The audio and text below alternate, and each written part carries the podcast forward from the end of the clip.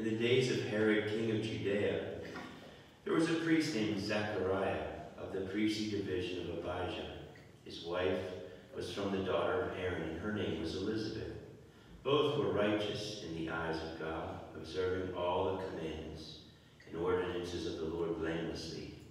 But they had no child because Elizabeth was barren, and both were advanced in years.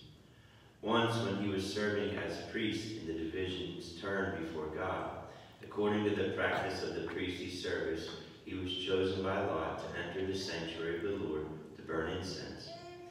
Then, when the whole assembly of people was praying outside at the hour of incense offering, the angel of the Lord appeared to him, standing at the right of the altar of incense. Zechariah was troubled by what he saw, and fear came upon him. But the angel said to him, Do not be afraid, Zechariah, because your prayer has been heard. Your wife Elizabeth will bear a son, and you shall name him John. And you will have joy and gladness, and many will rejoice at his birth, for he will be great in the sight of the Lord. He will drink neither wine nor strong drink. He will be filled with the Holy Spirit even from his mother's womb. And he will turn many of the children of Israel to the Lord their God. He will go before him in spirit and power of Elijah to turn their hearts of fathers to their children and the disobedient to the understanding of the righteous to prepare a people fit for the Lord. Then Zechariah said to the angel, How shall I know this? For I am an old man, and my wife is advanced in years. The angel said to him in reply, I am Gabriel, who stand before God. I was sent to speak to you and to announce to you this good news. But now you will be speechless and unable to talk until the day these things take place, because you did not believe my words, which will be fulfilled at their proper time. Meanwhile, the people were waiting for Zechariah and were amazed that he stayed for so long in the sanctuary. But when he came out, he was unable to speak to them, and they realized that he had seen a vision in the sanctuary. He was gesturing to them, but remained mute. His days of ministry were completed, he went home. After this time, his wife Elizabeth conceived, and she went into seclusion for five months, saying, So has the Lord done for me at a time when he had seen fit to take away my disgrace before others. The Gospel of the Lord. Praise to you, Lord Jesus Christ.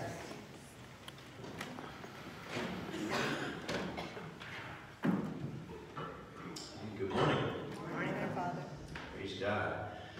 We look at our scriptures today. Uh, we have this uh, great story in Luke's Gospel. This is obviously the story of um, Zachariah, Elizabeth, and John the Baptist's conception.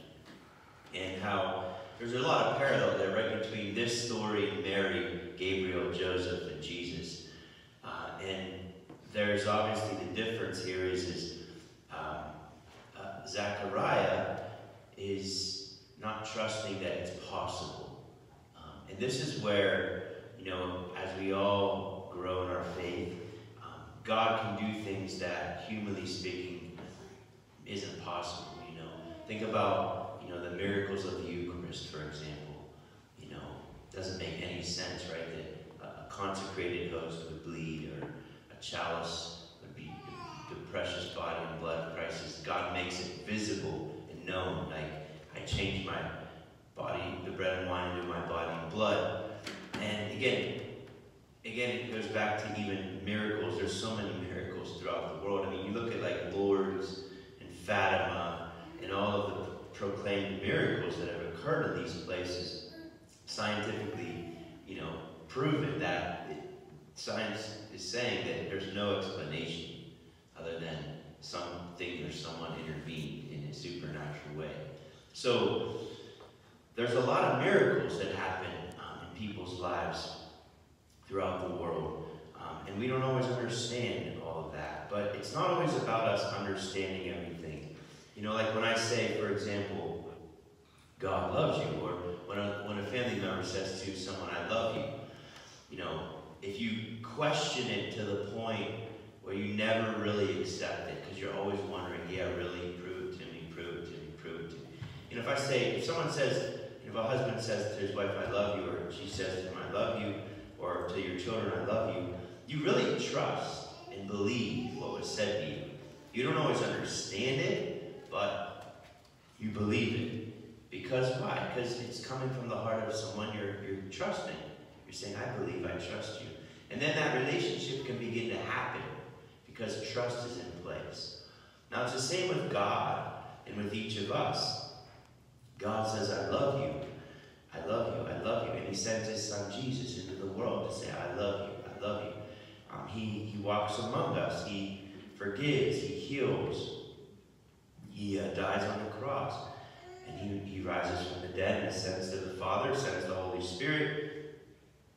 And he keeps saying, I love you to us. Now again, it's really up to us to begin to trust. All relationships are built on trust. At some point, got if you're gonna have any relationship with anyone, you have to trust them. You can't, you just can't be super suspicious to the point where you never let the relationship begin. And so this is what God's asking. This is why we're, you know, Advent, if you think of Advent, it's a time of preparing.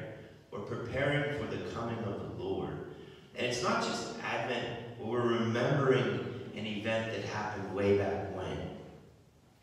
The birth of Jesus can happen within each of our souls.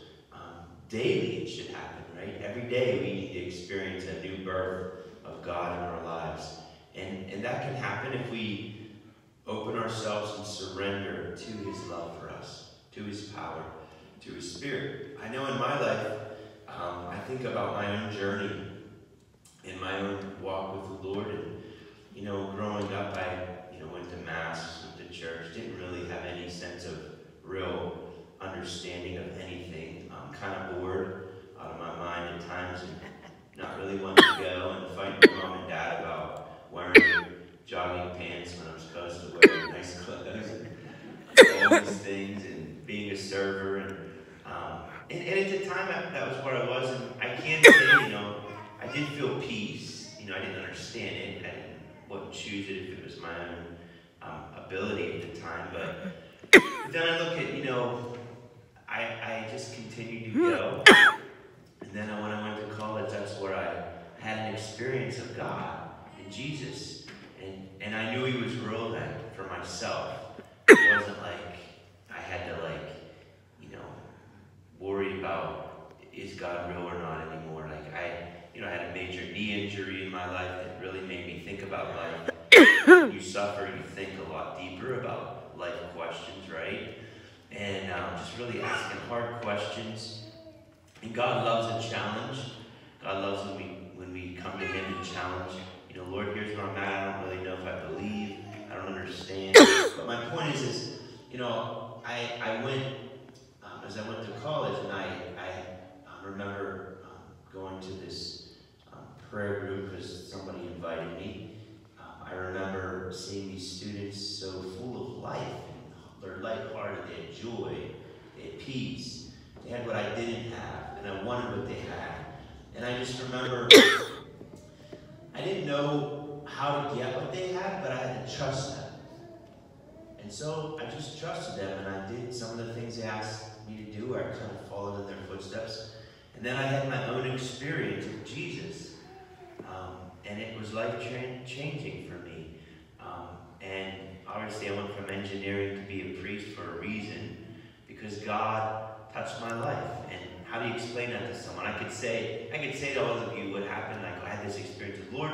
You could say, yeah, right, yeah, right. But at some point, you know, you have to ask your own hard questions, and we got to all turn to the Lord and say, you know, Lord, I want an experience of you. See, that's humility. It's not just questioning and saying, Lord, okay, please give me an experience of your love for me. Help me to, to see and experience your love for me. And so Zechariah today, he doubted, um, which we all doubt. But it says he was rendered mute. Now some of us can see, well, God's punishing him. Well, in some sense, God is saying, I want you to experience how real I am and that I am trustworthy. I am your father. I love you. I made you. I created you. I want you to know how I can help you and lead you through life. And so, know, Zechariah was rendered mute. Um, he wasn't able to speak until the time John the Baptist came around.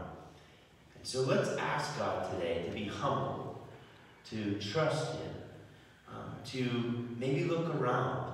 You know, look at all the things, look at all the good things. Sometimes we focus on all the bad in our lives. Look at all the good around you. Look at the many things. The sun's up. You know, it's a new day. You know, look at the people in your life. Sometimes we take these things for granted. Um, and, and open yourself to the possibility that God is visiting you through the people around you. That God is visiting you through a new day, the sunset, the people that love you, the people that are in your life. And ask the Lord to help us to hear, to trust, and to see His hand is at work um, in our lives. And so as we prepare, let's let God surprise this beautiful gift of Christmas love that God comes to give us um, in a few weeks here.